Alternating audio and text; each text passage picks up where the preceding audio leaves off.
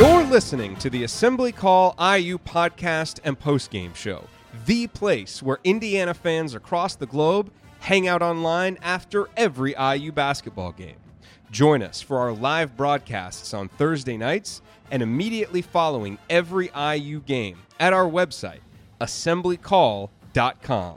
That's assemblycall.com.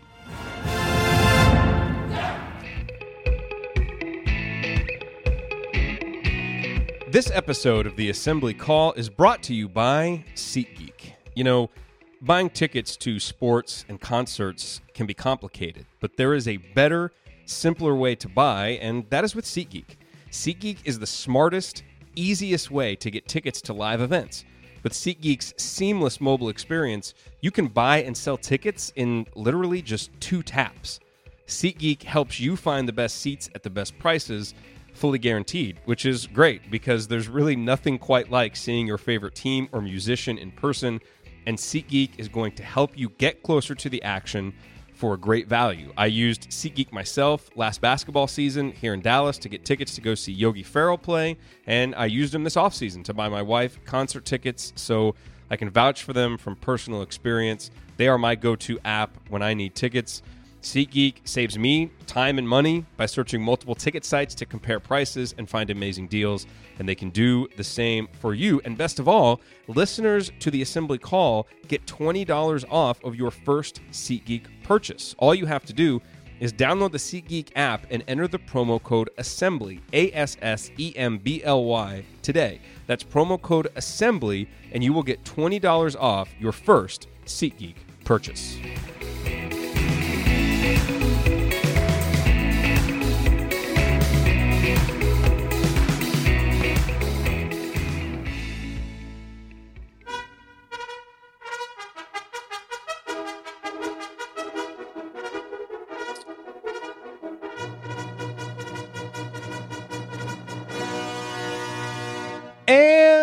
welcome, Hoosier fans, to this week's edition of Assembly Call Radio, where each week we discuss the most important IU basketball stories from the past seven days.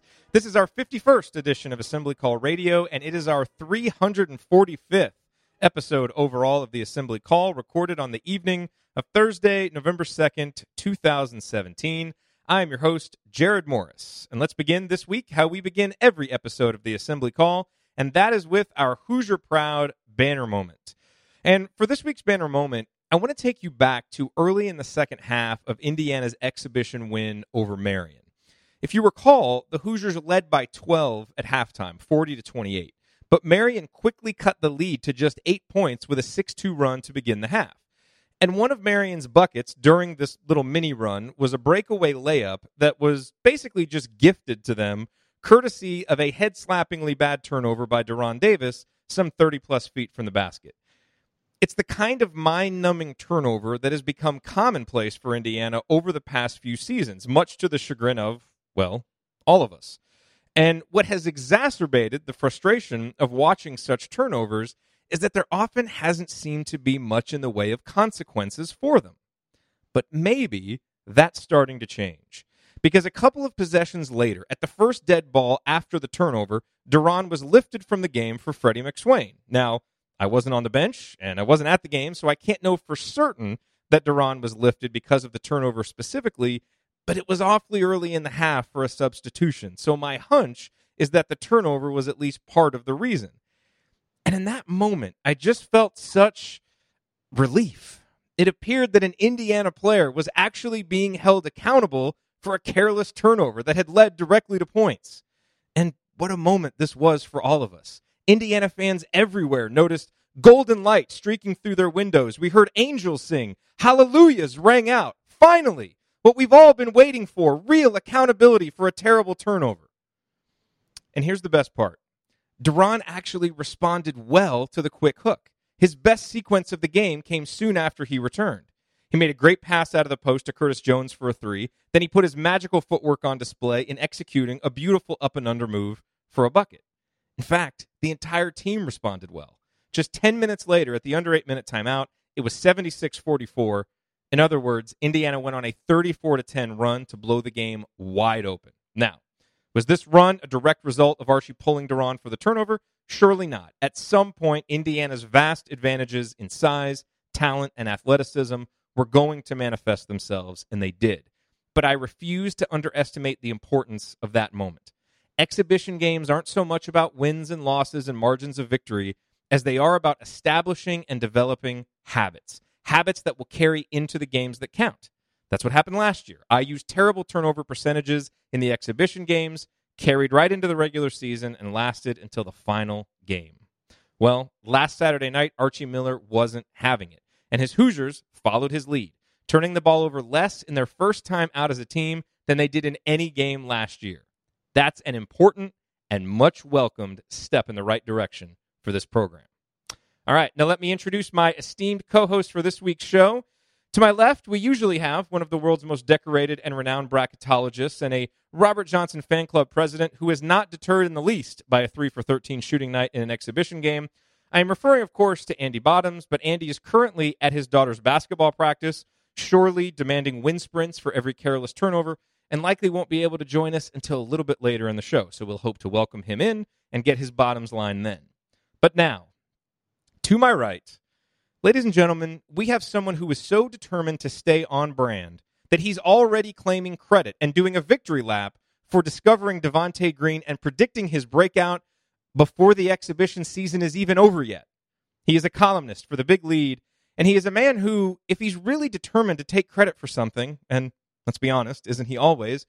Shouldn't he take credit for writing this back on June 30th when many others were saying the opposite? Quote, in the long run, the Pacers are going to win the Paul George deal, unquote.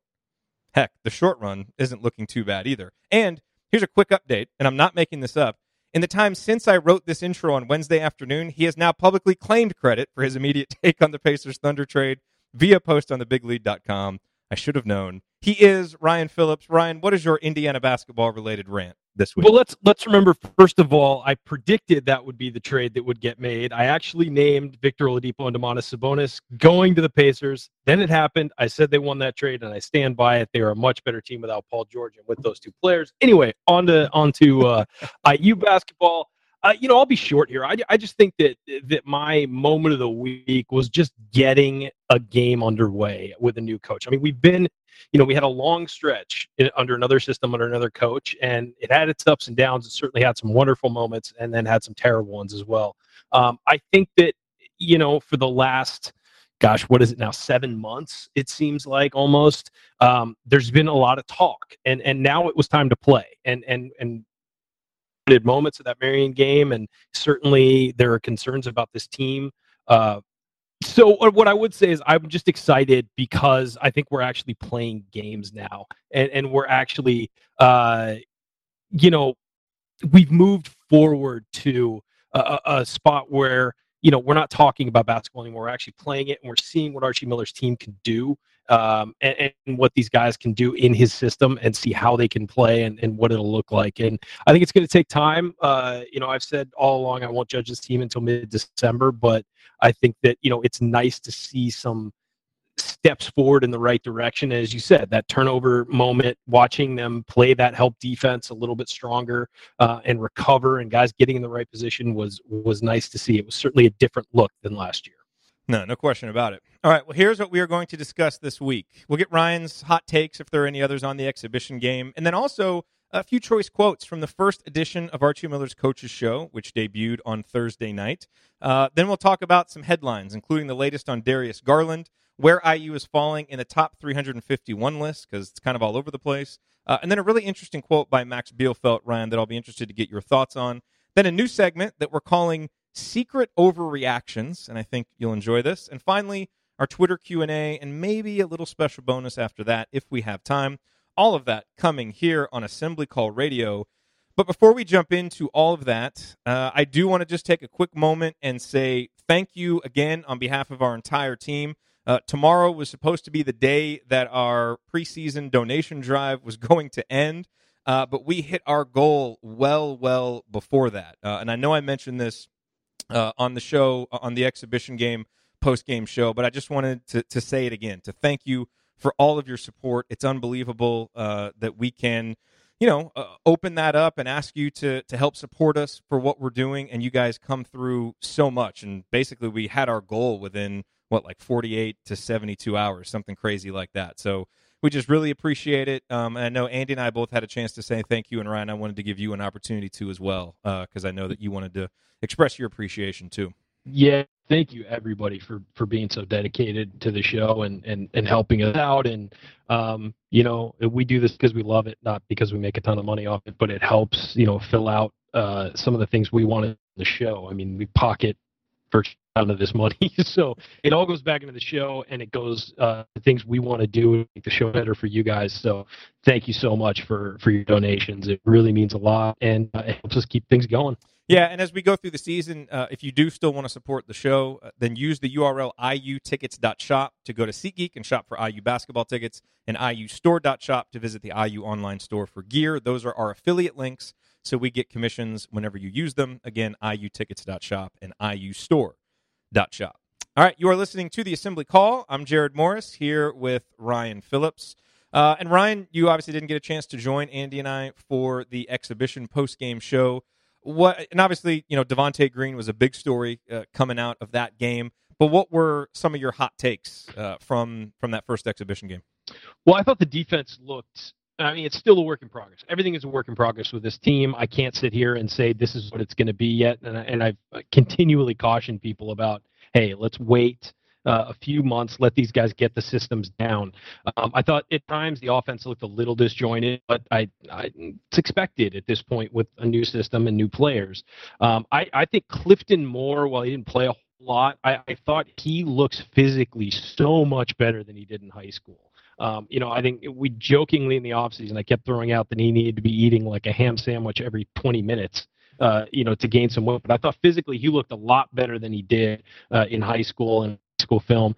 And I thought, yeah, I thought Devonte Green. That's you can call it a hot take, but just think that that he's a basketball player. He's one of those guys who, no matter where you put him, he's gonna do something for you, and and he just knows how to play the game of basketball. He's not the flashiest guy. He's not the uh, you know, not doesn't have the athleticism the, to, to jump out of the gym, not ridiculous length, none of that stuff. But he's just a guy who gets things done and, and causes problems for the other team. And I think that, along with the way they played that pack line help defense, um, really stood out to me. And those those were the those were the two things I took away from it. Yeah. Uh, so let's talk a little bit about Archie's uh, coaches show because last year and for a while that's been on Monday nights. It is now on Thursday nights. It begins at seven o'clock Eastern time. So nice little lead in for Assembly Call Radio. We appreciate it. we appreciate the scheduling there. Uh, but there were a couple of quotes that stood out to me, Ryan. I want to get your reaction to them. One is, and I loved this, almost did a, a last minute change to the banner moment, but Archie said if we've done one thing, it's trying to establish that we're not going to be a team that's going to give up easy baskets, which is music to the ears of IU fans who have seen uh, you know that's been one of the biggest problems with Indiana's defense is just the breakdowns that lead to easy buckets, not where the other team didn't even feel like they really had to earn it. And if Indiana can just reduce those along with reducing some of the really bad turnovers, you know, you're looking at a shoot six to ten point, you know, advantage or you know swing from last year right there. So I thought that was real positive. Obviously, he's got to do it. There's more than talk that's needed. Right. But nice to know that's the emphasis. And and again, that's going to be a process because it's a, it's a matter of committing to defense for 35 for 30 seconds. You know, I mean, you've got to yeah. commit to defense for the entire shot clock. Um, and that was the know, nice thing is how many times we forced Marion into late shot clock situations. You know, that was nice. Exactly. And and it's and I think that again, the defense is what stood out to me in that game. And and I think that he's right. I think that that makes such a more difficult team if team, especially in the high scoring era of basketball. Um, I think that if you can be a team that can get a stop, great defense usually stops great offense. You know, it usually stymies it. And and I think that if you can make yourself a much more difficult team to score on, and then you can get the talent in that can score in one-on-one situations. I mean, you obviously want to run a team offense, no question about that. You want to run that team spread offense where you where everybody has a chance to touch it. You're moving the basketball, all that. But late clock situations, if you have a guy who can beat people and get in and either score or set somebody else up to score, and Indiana has the ability to recruit those guys. Um, you know, you're seeing it right now. The, the, recruiting that Archie's doing looks like he'll be able to get some of those guys um, to beat guys one on one late in clock. If you can do that and at the same time stop the other team from doing that, you're going to be in a pretty good position to win some basketball games, particularly late in games if you can keep it close with that defense. Yep. All right, one more uh, thought that Archie had, and I thought this was kind of interesting. And apparently, no decision has been made, but the question was asked. You know, what of his traditions, and you know, I guess talking about back when he was the coach at Dayton, did he appreciate the most? And he talked about starting lineups and how he actually doesn't really like traditional starting lineups. He said at Dayton, I felt to have a traditional starting lineup with the spotlight on each one isn't what it's about. We huddle and announce the starting lineup in the huddle, get away from the spotlight, come back to the group. What would be your thoughts on a drastic change to the starting lineups at Simon Skjodt Assembly Hall? Because when I first I heard that, I kind of liked it. I, I yeah, I kind of like. I mean, can you imagine not getting to cheer for Yogi Ferrell before a game or Cody Zeller before a game when they got called out and run out? Or as know? Chronic Hoosier said, not getting to hear Chuck Crabb say sophomore. Yeah, yeah. I mean, I don't know if I could do that. I I, I kind of like the pageantry of that at a big program, you know, and and you know the music and everything, and getting to cheer, and then you know, and head coach Archie Miller. You know, I mean, come on, I think that's fun. I look, I uh, Archie's gonna do whatever he wants. It's his program to run. Um, but oh, you don't like think he's going to listen to this conversation and determine based on what we suggest? If you smart, he would. I don't know. We'll, we'll determine whether he hasn't been here long enough for me to know whether or not he's smart. So uh, he does have a great actual first name in Ryan. So we'll uh, we'll see. Uh, no, I think that I, I think you know he's going to do what he wants and and build his team the way he wants. But I kind of like that aspect of uh, of the way things play out yeah, in, us, in the intros let us know on Twitter what you think about that at Assembly Call. Be interested to hear uh, what people think. All right. Coming up on the Assembly Call, we are going to go through some headlines, including the latest on Darius Garland's recruitment, uh, where Indiana's falling in some of the 1 to 351 rankings, and then an interesting quote by Max Bielfeldt that we'll discuss. That's next.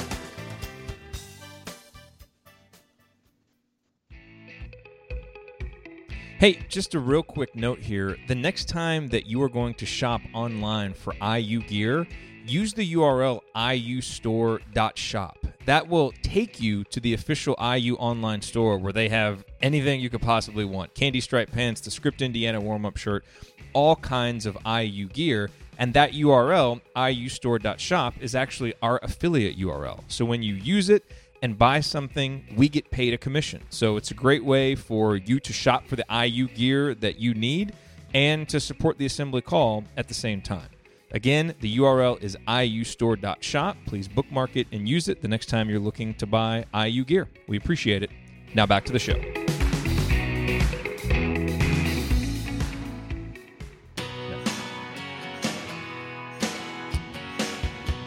You're listening to the Assembly Call. I'm Jared Morris here with Andy Bottoms and Ryan Phillips, my co hosts on the Assembly Call IU postgame show. And don't forget, if you ever have to miss all or part of an episode of Assembly Call Radio, there are two great ways to catch up. You can subscribe to our podcast wherever you listen to podcasts, just search for Assembly Call. Or you can join our live Thursday night broadcasts or watch the video replays by subscribing to our YouTube channel at youtube.com slash assembly call.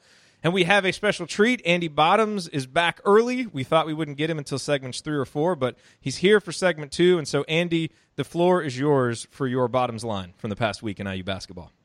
Oh boy, uh, you know, I, I just it, quite honestly, it's just more days ticking off the calendar until the season actually starts. You know, these all these rankings come out one to three hundred fifty-one, and uh, different poll results, and I'm working on preseason bracketology and stuff like that. But uh, it's it, it'll be exciting to actually have games that matter. But um, you know, for me, it's just every every day a little bit more preview content out there to uh, to soak up and, and just ready for the season to actually actually get started. And my my kids' season start this weekend, so I've got a game to coach tomorrow night, and my my team of uh, first graders. So that should be uh, high comedy, I'm sure. Um, so why would that be the case? Uh, well, it's uh, the scrimmages in practice have been entertaining. I'll I'll just leave it at that. Is it me or is that a reflection on the coach, Jared? That's a reflection on the coach. Definitely it? a reflection on the coach. No yeah, question. if they don't, yeah, if they're not going to take it seriously in games where no score is kept, I I don't see how anyone should really be I able just, to just yell at one of them for not recovering. And just if you're not going to recover, I, I just, yeah. just one time, one time. I All did. Right. Uh, I did. My older daughter had practice tonight. I, I got on her a couple times about about things because I figured she can take it a little bit easier than the uh, than the than the six year old can. That's good. You have like a limit of how many times per year you can make them cry. It's like f- Mhm. five. I can't allow myself any more than five this year. That's like the difference in how Archie will treat Clifton Moore and Collin Hartman this year. You know, get on get on Collin, he can take it and spare the freshman. All right, let's do this. Let's roll through some headlines. So let's hit this one real quick. Headline on Darius Garland. Uh, you know, Evan Daniels reported for Scout.com that Darius hasn't made a decision. Breaking news there, right? Because he hasn't made a decision. He still would like to before his high school season starts, apparently. Uh, you know, kind of caused a wave among the message board crowd when a few people switched their crystal ball picks to Vanderbilt. Uh, and look, we got excited a couple weeks ago when a bunch of crystal ball picks switched to Indiana for Darius and Romeo. So it's only fair to state that that happened. But it, there, it doesn't sound like there's any real news that you know kind of caused those movements. So who knows if there's you know jostling going on uh, in the background? But it sounds like it's still a two horse race between Indiana and Vanderbilt, and we'll just have to wait for Darius to actually make his decision. Uh, I still you know feel pretty good about it, uh, and there's nothing really new on the Romeo front. So we just have to wait on both of those guys to make their decisions. Headline number two the AP preseason poll is out. Duke is number one, Michigan State is number two. Uh, and Andy, my first thought when I saw that is Archie Miller is going to get a chance to knock off numbers one and number two at Simon Skjodt Assembly Hall this year, which is always a good thing. Oh yeah, good. Uh, good to have those teams coming in, and then yeah, I mean, Big Ten teams. These these polls aren't all that different from one another. Quite honestly, Minnesota's 15th in both.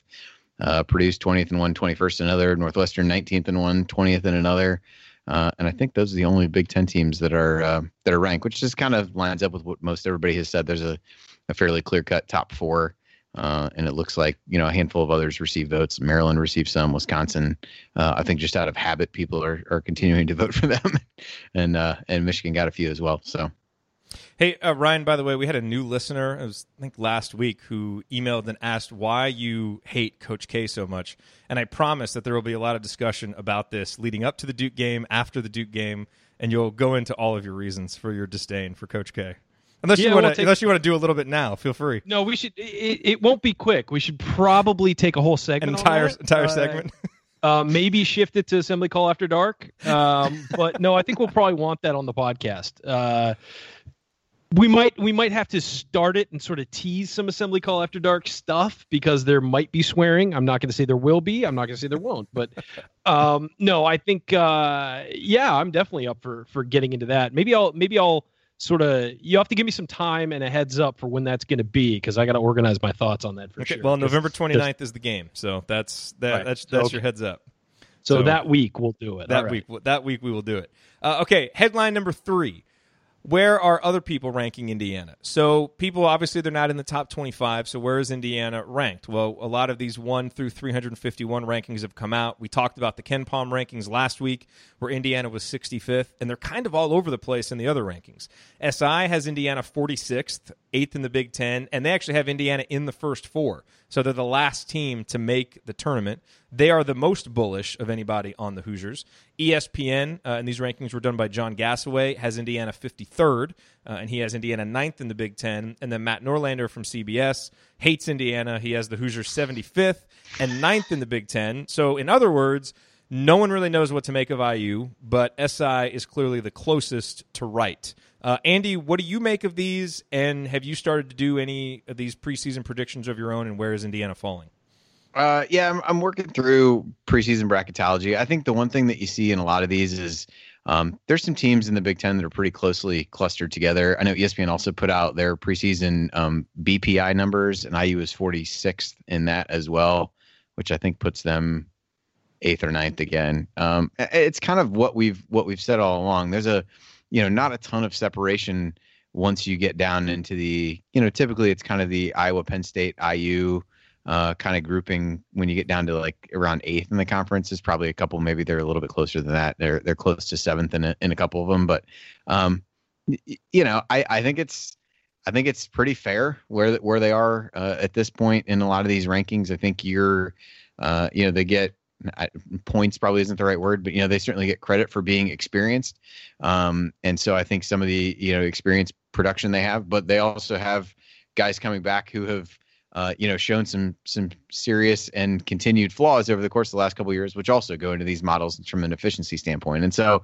uh, anytime you're you're changing coaches and things like that, they all try to account for the coaching change differently and what that's going to mean. Um, recruiting, I think most of them don't really weigh recruiting in too heavily unless it's a you know really the the top of the top um, guys that are there. So IU doesn't have any of those guys coming in. So um, I think pretty fair based on what everybody knows right now in in terms of computer modeling. And I think again speaks to the fact that Big Ten there's some pretty clear tiers uh, that are out there, and there isn't a ton of separation even between teams like you know five through through nine or ten. I think those could shake out in, in just about any order when it's all said and done. You're listening to the Assembly Column. Jared Morris here with Ryan Phillips and Andy Bottoms. Ryan, your thoughts on where Indiana's falling in these rankings? Here's my thing: is that nobody knows what this team's going to look like, and I've been saying that we we've been saying that. I think all of us have been saying that for a while. I mean, we don't know, and you have to remember that last year this team was projected to do really well.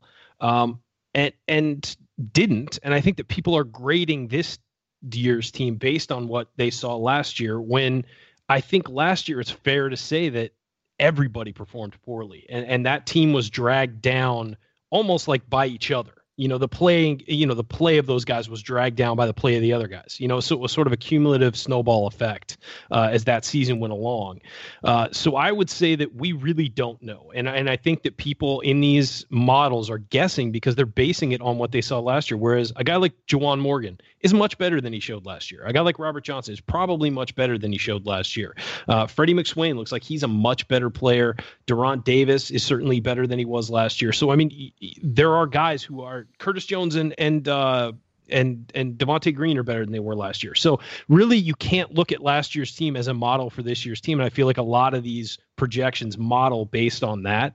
Um, that's not to say that they're necessarily wrong. I just think they're guessing in a lot of ways because we don't know what this team's going to look like at all. New system, new coach, new style of play. So any of the statistical th- stuff you would use to project is kind of out the window. So I would just caution anybody who's looking and saying, "Oh, IU's going to be out of the tournament." Now, as to say, okay, nobody really knows what they're what they're talking about at this point, and we'll see as this goes on. I think by mid to late December, we'll have a handle on what this team is and what they'll be for this year.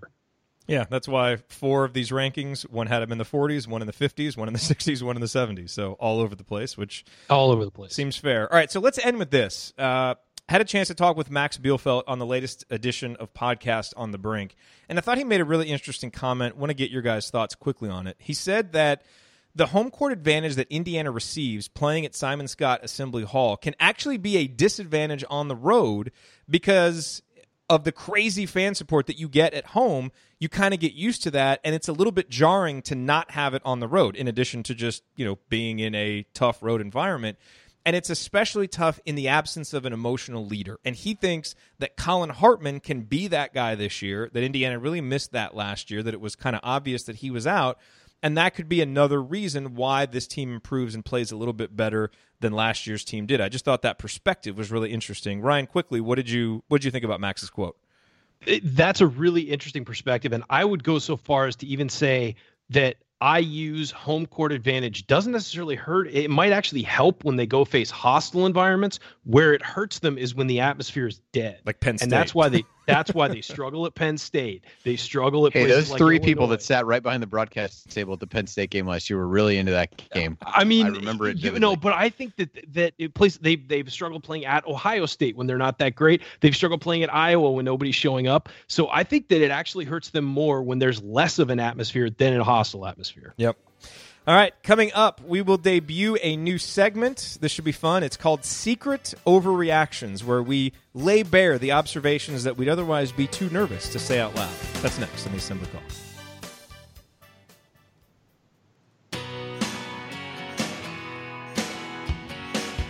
You are listening to the Assembly Call. Go to assemblycall.com slash join right now to learn how to subscribe to our email newsletter. If you want to get more out of being an IU basketball fan, then you need to be on our newsletter list. You will get our weekly Six Banner Sunday news roundups, as well as our detailed post-game analysis emails. It is all free, and it will make you a smarter IU basketball fan. Again, the URL is assemblycall.com slash join. I am Jared Morris here with Andy Bottoms and Ryan Phillips, my co hosts on the Assembly Call IU postgame show. And, gentlemen, it is time to debut a new segment, and we are calling this segment Secret Observations. And so the goal here is we are going to kind of lay bare Wait, secret observations. no, secret overreactions. Sorry, secret overreactions. Yes, I said that wrong. And it's important. That word over thank you for the correction, because the word overreaction is important because these are meant to kind of be a little out there. And especially at this point in the season, really almost any observation, you know, can be an overreaction because all we have to go on is a scrimmage and an exhibition game. But these are just kind of maybe gut feelings that we have about something either good or bad that we might not normally say on the show because maybe it's not fully developed. Maybe we can't really defend it, but just a gut feeling that we have after watching this team. All right. And then the other two people will tell you if you're onto something or if you're kind of crazy. So I'll go first and just kind of show you a, a little bit how, what I'm thinking here. You guys, you kind of understand the, the ground rules here and what we're getting at? It's not difficult. Go ahead. Okay. All right. Okay. So here we go. So here's mine. So after the scrimmage, after the exhibition, I'm starting to get a little bit worried that De'Ron Davis may not be ready for his close up. And I say this, like I think physically he looks better. I think he looks more athletic. But I couldn't help but find myself expecting more from him in the Marian game. And I talked about the big stretch that he had. You know, he's shown some flashes, but you know, he played almost 20 minutes, only grabbed two defensive rebounds. You know, kind of drifted in and out of the game and his scoring came in spurts, but there were times that you know, he just wasn't a factor. And I thought, you know, just some of the other reading between the lines things, Archie talked a lot about him at the beginning of the offseason. Now, in a lot of his recent quotes, you're not hearing that. He's not a guy whose name is being mentioned a lot for the gold jersey. And, you know, a lot of times when Archie talks about him now, it's about, you know, he, you know, we've really been getting on De'Ron for this and he needs to do this. And so much is expected. There was so much excitement. And I still have very high hopes. I guess I just expected a little bit more these first two outings, and so I'm hoping to see it Sunday, but I can't fight a little gnawing feeling that he may not be ready for the close up and ready for the big jump we all think he needs to take for Indiana to, you know, be better than these preseason expectations. Am I am I crazy or am I onto something? I think it's hard to. I know it's a. It's supposed to be an overreaction, uh, but I, I think that is definitely an overreaction. I think that you've got to give the guy time to get comfortable in the system, and and you're going to see some of these guys look uncomfortable in the system, and and wonder when they're supposed to shoot, when they're supposed to do this, when they're supposed to do that. Robert Johnson's not going to go 0 for 5 from three a lot. Uh, he's not going to go three for 13 from the field a lot, and and I don't think De'Ron Davis is only going to get two defensive rebounds very often um, and drift in and out of the game. I think you're right on what you saw, but I think you also have to sort of give a bit of grace to these guys for a while as they try and figure out how they fit in. And, and, where they belong. Uh, I thought De'Ron was in great position on defense for most of the night, which I think is very important for him because he's gonna be relied upon there a lot. Uh, offensively, I think it'll come because I think we've seen in stretches he can be great. But I sure it's fine to be concerned. I'm I'm fine with that. But he might also feel out of place right now and just be trying to find his way. And I think that might have something to do with it. But uh, I think talent wins out. I think we all know De'Ron Davis is very talented, and I think he'll he'll get there eventually. Andy, am I crazy or am I onto something? Um, I think I would look at it in a couple different ways. Uh, on the on the one hand, I think the part that we have seen over the course of the last few seasons that we also saw in some of these is a struggle to get the ball inside to whoever the post player is. Now that isn't necessarily a reflection on him as much as it is maybe the rest of the team or or how they're getting him the ball. So I think that part is maybe a, a little concerning to me. So I'd kind of go on with you a little bit there. And and the other piece of it is, I mean, I think you could apply a similar statement um, to to any of the guys who have really we kind of looked to coming into the season to to really shoulder the load. I think Robert Johnson has had moments, but his shot hasn't looked great. I think Juwan Morgan, a lot has been expected of him as well, and I don't know that he has. Um, you know, we've talked about some of the three point shooting and and kind of his insistence on on shooting a lot of those in these these these settings that that have been there so far. So I think. But Archie has also you know, talked glowingly about Juwan in terms of practice too. You know, like so there's some things Yeah. there that help mitigate Yeah. that a little bit in my mind. Yeah, mind. I don't. I, I I say that. I say all that to say I don't know that I'm worried necessarily about any of those guys, but I think the statement that you made about De'Ron maybe isn't, if from a production standpoint, isn't specific to him. So I'm not really Okay. worried yet. I worry more about can they actually get him the ball so that we can get a more definitive answer to your question. Because if they can't, then I don't know. Then it becomes a little bit hard to evaluate him uh, in in that way. All right. Well, I feel a little bit better. See, I'm glad that I let that secret overreaction out because now, now I feel better about it. Uh, Let's get all right, Andy's who- overreaction. Oh, I'm going to Andy Ryan, first. Ryan has volunteered you next, Andy. Oh yes, because it's so easy that you're making other people go first. All right, Yes, this is yes. probably this is probably not quite as much of an overreaction as as I, as we thought, but it does tie into kind of something that I've tracked over the last few years. So one of the things I think we all wanted coming into the season was this tighter rotation of players where maybe there was only eight guys that played and we've looked at Archie Miller teams in the past and have have seen him play a little bit tighter group of guys and let them really uh really gel. I, my belief is that's not going to happen this year. Um I actually think there's 10 guys based on what we've seen so far that assuming that everybody uh, is healthy will will play and that doesn't really count Al Durham because we haven't seen him yet. Um but I think And for that- the record, Archie basically said kind of- for the record, Archie basically said that Al's defense was as good as anybody's, and that he is in the rotation on the on the radio show earlier tonight. So So maybe you get to see. So maybe that puts you at 11. But I struggle to figure out who you take out of that based on what we've seen um, before. From a guard perspective, you've certainly seen good things from really all four. Um, and you know that you know Robert Johnson's going to play. He's the one that may have struggled with the shot the most of any of the four of the the guys that we've seen. He's not going to be out if if what you said is correct about Durham. He's not. He's going to be in there. You've got Juwan Hartman and De'Ron Davis that you know are going to play. I think McSwain is going to be able to give good minutes, and I don't know how you sit the freshmen um, without letting them get some experience. So I think a rotation that we might have hoped might be eight might end up being eleven, and I don't know if that's necessarily a bad thing, but I do think it's when you watch these guys play, I think there's more talent and depth and the desire, at least from a fan perspective, and I would assume also from a coaching perspective, to play more of these guys and really start to see what he has for a team that's going to lose a ton heading into next season. I think you're onto something there. I, I I really think you are. I don't know that it's necessarily, you know, a bad thing for this season because Archie's still learning these guys. You know, unfortunately, he's got a deep bench of talented guys, maybe not a lot of superstars. So it'll be interesting to see as the season goes. You know, if that rotation shortens. But I definitely think you're you're on to something, especially early uh, in the season. Yeah, and I think basketball is moving away from tight rotations. It just is. It- It's moving away. It's moving more to balanced, you know, minutes for guys where guys play, especially in college, play between 25, you know, the top guys play between 25 and 30. You're not seeing guys play 36, 37, 38 minutes anymore. Um, and, and, you know, it's more of an up and down game where you're running a lot and there's not a lot of slowdown. So you can't play 40 minutes, you know, unless you're, you know, one of the best players in the nation. You're not going to do that. So I think that wider rotations, um, keeping guys fresh, are certainly things that you know in this up and down era that people look for more often. So I think I think you're right, Andy. I think that while Archie may, um, where his uh, inkling and his instinct might be to keep that uh, tighter rotation, I just don't think you can do that these days as much.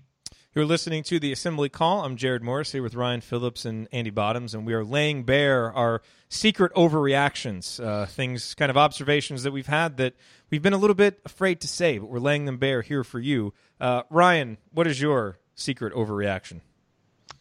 I think Devonte Green's going to lead the team in assists this year. Um, I don't even know if he's going to start. I don't think he's going to start, uh, but I think he's going to lead the team in assists because I think he's the best distributor on the team, and I think that has become obvious over you know watching him play a little bit and, and and thinking about the other guys who will be running sort of you know ball handling. I don't think Josh Newkirk. I, I like Josh Newkirk what he provides. I don't think he's necessarily a distributor. I think Robert Johnson's more of a scorer on that wing spot who can pass the ball a bit.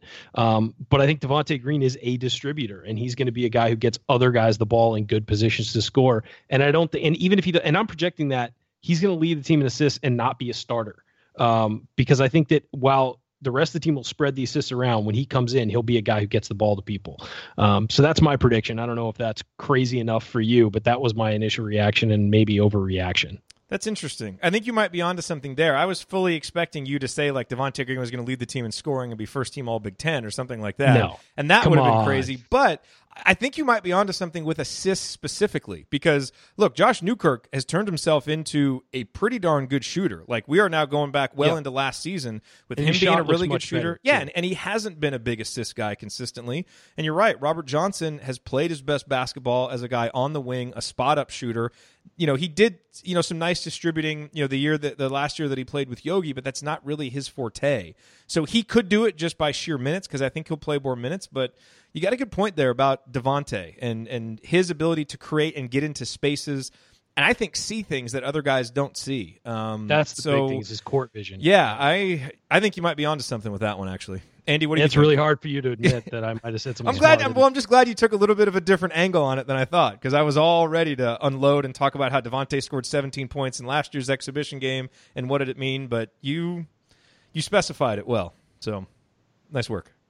What do you I- think? Ed? Yeah, I mean, the only thing that I would add to to what Jared said was I think if so much of college basketball and, and basketball in general is predicated on you know ball screens and things like that, um, and he definitely seems to be the most comfortable in making reads off of those plays. Um, I think there was there was a one of the things that uh, Ryan Carrazza broke down in the um, the film session from from the exhibition game was a you know a play where he ended up dishing. I think it was to I want to say it was to Clifton Moore, but I could be wrong about who it actually was. But made a really good read off of a curl, got the ball and, and made a good uh, good Clifton. decision, a good Yeah. pass. And so uh, and so I think he's a guy that just seems most comfortable in those scenarios. I think d- I absolutely agree with you guys about Robert Johnson, and I know that that was some of the NBA draft feedback that he got was about whether he could run a team. Um, and while I think he'll get chances to do that, you know, I I think uh, you know he's best suited with this team with who else is there um, that he can be the off ball guy and, and go through that. And I think Newkirk can do that in spurts, but um, I could see him doing that better against a, a second team defense than against the first. So um, yeah, I actually uh, I I don't know that I would be that shocked by that at all, quite honestly, just because you, he just his feel for passing and where to where to get guys the ball just seems to be better than um, than anybody else on the team at this point. All right, I've got one more to close us out. Uh, I think that Justin Smith and Clifton Moore are going to have a similar impact on this year's team to what Juwan Morgan and OG Anunoby had their freshman year. How they didn't play much in the beginning. Now, here's the difference. Here's the difference is neither of those guys has an elite skill like OG Anunoby had from a defensive perspective. And I actually think their impact will be more on the offensive end than it will be defensively because I think this is a team that's going to struggle to score. But I think Justin Smith is showing that he's a guy who can get to the line. He's a slasher type, and he knocked down all five of his free throws. And Clifton Moore, we know the varied skill set that he has, and especially being a big man, if he can come in and spell De'Ron Davis, I think there are going to be games where he comes in, gets comfortable, and feels it, and puts up six, eight points in a flash, and you're like, where did that come from? And for a team that is going to struggle, I think, with consistency on offense, and look, it's hard to say that about freshmen when they've you know barely gotten their their feet wet playing at all. But just from what I've seen of them, come January, come February, come March, I like what they can bring to this team with increased minutes and increased comfortability, especially on the offensive end. Am I onto something or am I crazy? I, I think they they'll have an impact. I don't think it'll be that strong. Um, I thought I thought you know what OG and Juwan Morgan did that year was spectacular and and, and enormous from them. And I don't know if it's going to come. Um, I don't think it's going to be that strong from these two. I like them. I them. mean, I don't think it's going to lead to a Big. Ten title just because I don't think the team's going to be on that stage. But your point's well taken. Right. No, I, I think that I think that long term these both these guys could be great, but I think that that that's a little strong for what they can give this year. I think. I don't know. Maybe I'm off. Andy, what do you think? I, I think I, I I'm kind of half and half. I think Clifton Moore. I think that could be true of um, because he he is going to be able to be in the weight program, add add some you know weight to his body, but he also has a unique skill set for this team in, in terms of you know the size, but the ability to put the ball on the floor. I think he'll be able to give teams a different look than De'Ron could, depending upon what other um, what other teams are doing defensively. With Smith, I just worry about can he really get enough minutes to have that kind of impact eventually? Because uh, kind of going back to my my last point, I don't know at whose expense he gets those minutes outside of an injury, um, which we can't really predict and, and certainly hope doesn't happen. So that would be my one concern with him. Yeah, I think there will be games when he comes in and can give him a lot of energy and, and play well in short spurts. I just don't know that he ends up carving out the kind of minutes that those guys were able to during that year. But I could see Clifton Moore doing that um, of the two. So I'm kind of I'm kind of halfway with you on on the two of them. I think if you didn't, if somebody got hurt um, in the front court, I think you can see that with Smith. But I think, and in the absence of that, I'm just not sure he plays enough. So I think what we've seen here in this segment is that I am clearly the most supportive of the three of us. I supported both of you in your overreactions, and I don't feel like I got the same level of support from you guys. I just Yeah, wanna no, we're that. jerks. It's okay. We're jerks. I laid my soul bare. These things that I've been thinking and harboring. It was very, it was very. I was very afraid to to put this out there. Well, another secret that Ryan and I have is that we made a pact to undermine this new segment idea that you had. So uh, now I have laid that secret bare, and now everyone knows. There we go. Very nice. All right. Uh, coming up on the assembly call in our final segment, we've got a bunch of great questions to hit, some other topics that we haven't had a chance to talk about yet in this show. So we will do that next as we close here on the assembly call.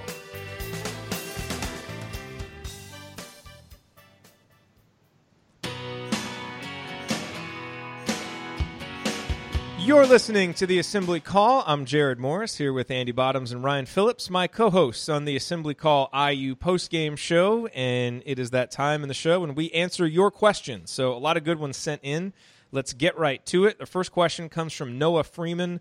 Noah wants to know what will Collin Hartman's role be once he is able to come back. Obviously, we discussed this a little bit in segment two, just in terms of the leadership that he can provide, especially on the road. Uh, but Ryan, what do you think Collin Hartman's role will be once he's back playing on the floor? I think he's going to be the starting small forward, you know, three four wing guy, uh, along with Juwan Morgan out there on on on the floor. I, I, think he has to start. I think he's your senior leader, and I think that he's a guy who does so many little things to help you win that that they have to put them out, put him out there as much as possible. So I, I think he's going to be a starter, um, and I think he's going to be a, a, reliable guy. And he might, he's again, he's not going to be a guy who's going to drop 25 points for you. He, but he's a guy who might fill up the stat sheet a bit. Uh, you know, sort of get if he gets halfway to a triple double. Uh, you know, every game, five, five, and five. I guarantee you, he had a phenomenal game. So I, I think that um, that's what he'll do, and, and, that's what his role will be at least to open the season as as soon as he's fully healthy. Andy, I think I think the only thing I would add to that is they've talked a little bit about wanting to run, have him initiate and run more offense through him. Um, doesn't necessarily mean that's going to lead to a, a, a, large number of shots that he's going to take, but I do think um, we're going to see him put in positions to really set up other guys a little bit more than what we've seen from him before, where he was, uh, you know, largely a catch and shoot guy, uh, and some of the the times that he was with Tom Crean. Alrighty, our next question comes to us from Will. How many guys on this roster are future NBA players? Who are they and why? Ryan, do you want to take a crack at this? Ooh, let's see. I would say I think De'Ron Davis. Uh, this is guys who will play in the NBA. That is my my baseline. Not not stars, not regular. You know, guys who they'll play just, that at much. At some point, they'll play in the NBA. De'Ron Davis one, Robert Johnson two. I'm looking at the roster right now. Uh, I think Justin Smith will make it eventually. I think uh, Devonte Green will. You think all those guys are going to play in the NBA? Juwan Morgan. Yeah, at some point I think they. You didn't will. even mention Clifton Moore. Ryan's going to drop some scoop that he knows about NBA expansion coming up. Apparently, I don't know. no, I don't know enough about Clifton Moore um, to. Except that yet. he's the only guy on the NBA draft radar, according to Draft Express, which is yeah, ironic but yeah, I look. It, no, I think that I think that Robert Johnson can play in the NBA. I don't know if he will actually. I mean, maybe he'll go play in, in Europe. But the guys who are going to be in the NBA, I think Justin Smith will be in the NBA for sure. I think De'Ron Davis will be in the NBA. Um, and Juwan Morgan will all three definitely be in the NBA. Uh, Devonte Green, Robert Johnson, Clifton Moore. I could go either way on. Wow, those are my three for sure, guys. Interesting. Andy, do you have any? I mean, I I don't think we'll see that many guys. I hope so, obviously, but I don't know that those guys are going to be NBA players. I just I even if they're on the deep bench, especially with the way the G League is set up now, where you can go up and down. Yeah, I, I that does I help. They, so hopefully, yeah. I, I I don't know. I mean, I I think I think De'Ron, if he can, you know, continue to progress, I think Morgan and Smith. I agree with as potential candidate just because of the um, you know, their kind of physical makeup and and their ability to I would in Morgan's case we kind of know this in in Smith's um, we, we hopefully see it over the course of time ability to guard different positions and and uh, and play on the wing are, are possibilities.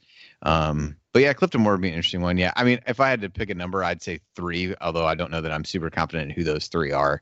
Um, but I, I, guess I'm less bullish on that than Ryan would be. Yeah, it's not it's not often that I'm the pessimist. Like I think there's a lot of really good college players on this team, but I mean I think there's maybe one or, or two NBA players, guys that'll actually play in the NBA. I think a lot of guys will play professionally, but I just don't know if we, you know, I mean like James Blackmon Jr. You know he's, uh, you know, on a he's what is he? He's in the G League, right?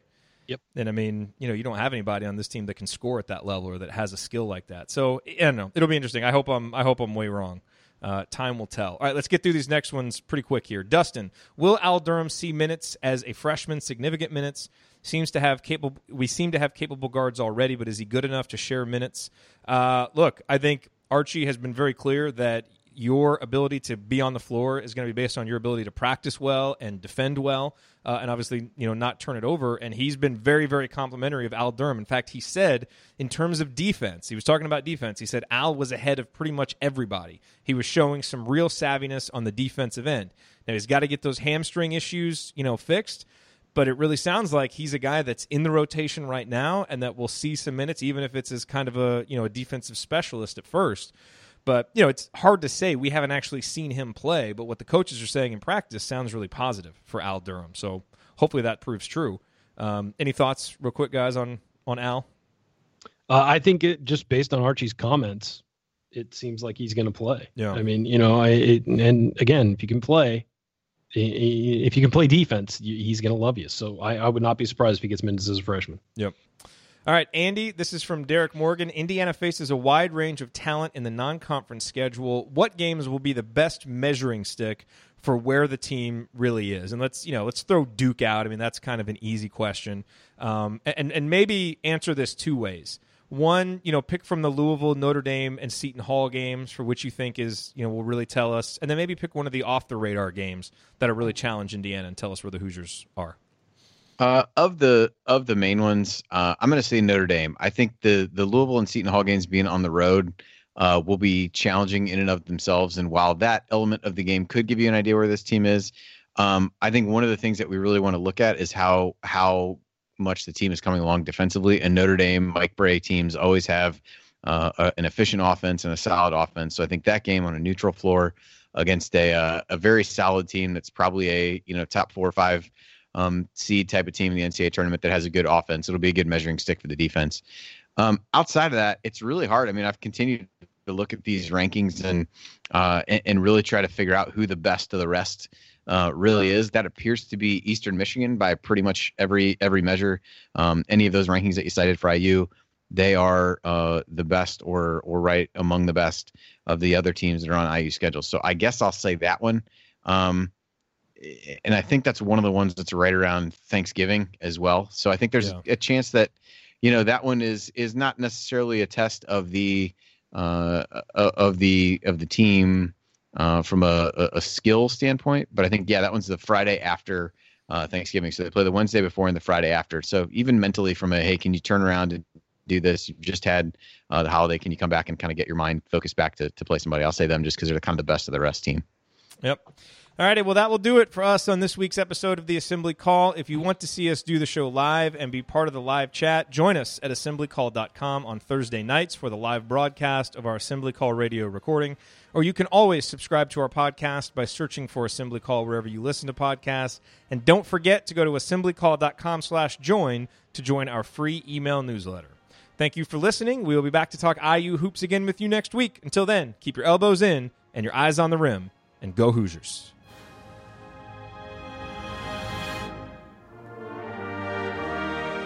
Thank you for being here and for listening to this episode of the Assembly Call. We appreciate it. And we really do rely on the support of audience members like you to keep our show going and to keep growing. And so we have set up a page on our website at assemblycall.com slash support that lists five ways that you can support the Assembly Call. And we encourage you to choose whichever method is the easiest and most convenient for you. One of the methods is donating, and so many of you have donated, and we appreciate it so much. On that page, you can choose a monthly recurring donation or an annual recurring donation or just a one time donation, whatever works for you. And if you don't want to donate, Another way to support the show is you can use our affiliate URLs, iutickets.shop or iustore.shop when you're going to shop for tickets or gear, and we will get paid a small commission when you use those links. But however you support the show, we appreciate it. Thank you. Sticky notes, email alerts, a string around your finger. They're just not big enough. So here's a big reminder from the California Lottery. Tonight's Mega Millions jackpot is over 250 million. Whew. Play now. Please play responsibly. Must be 18 years or older to purchase player client. Sticky notes, email alerts, a string around your finger. They're just not big enough. So here's a big reminder from the California Lottery. Tonight's Mega Millions jackpot is over 250 million. Whew. Play now. Please play responsibly. Must be 18 years or older to purchase player client.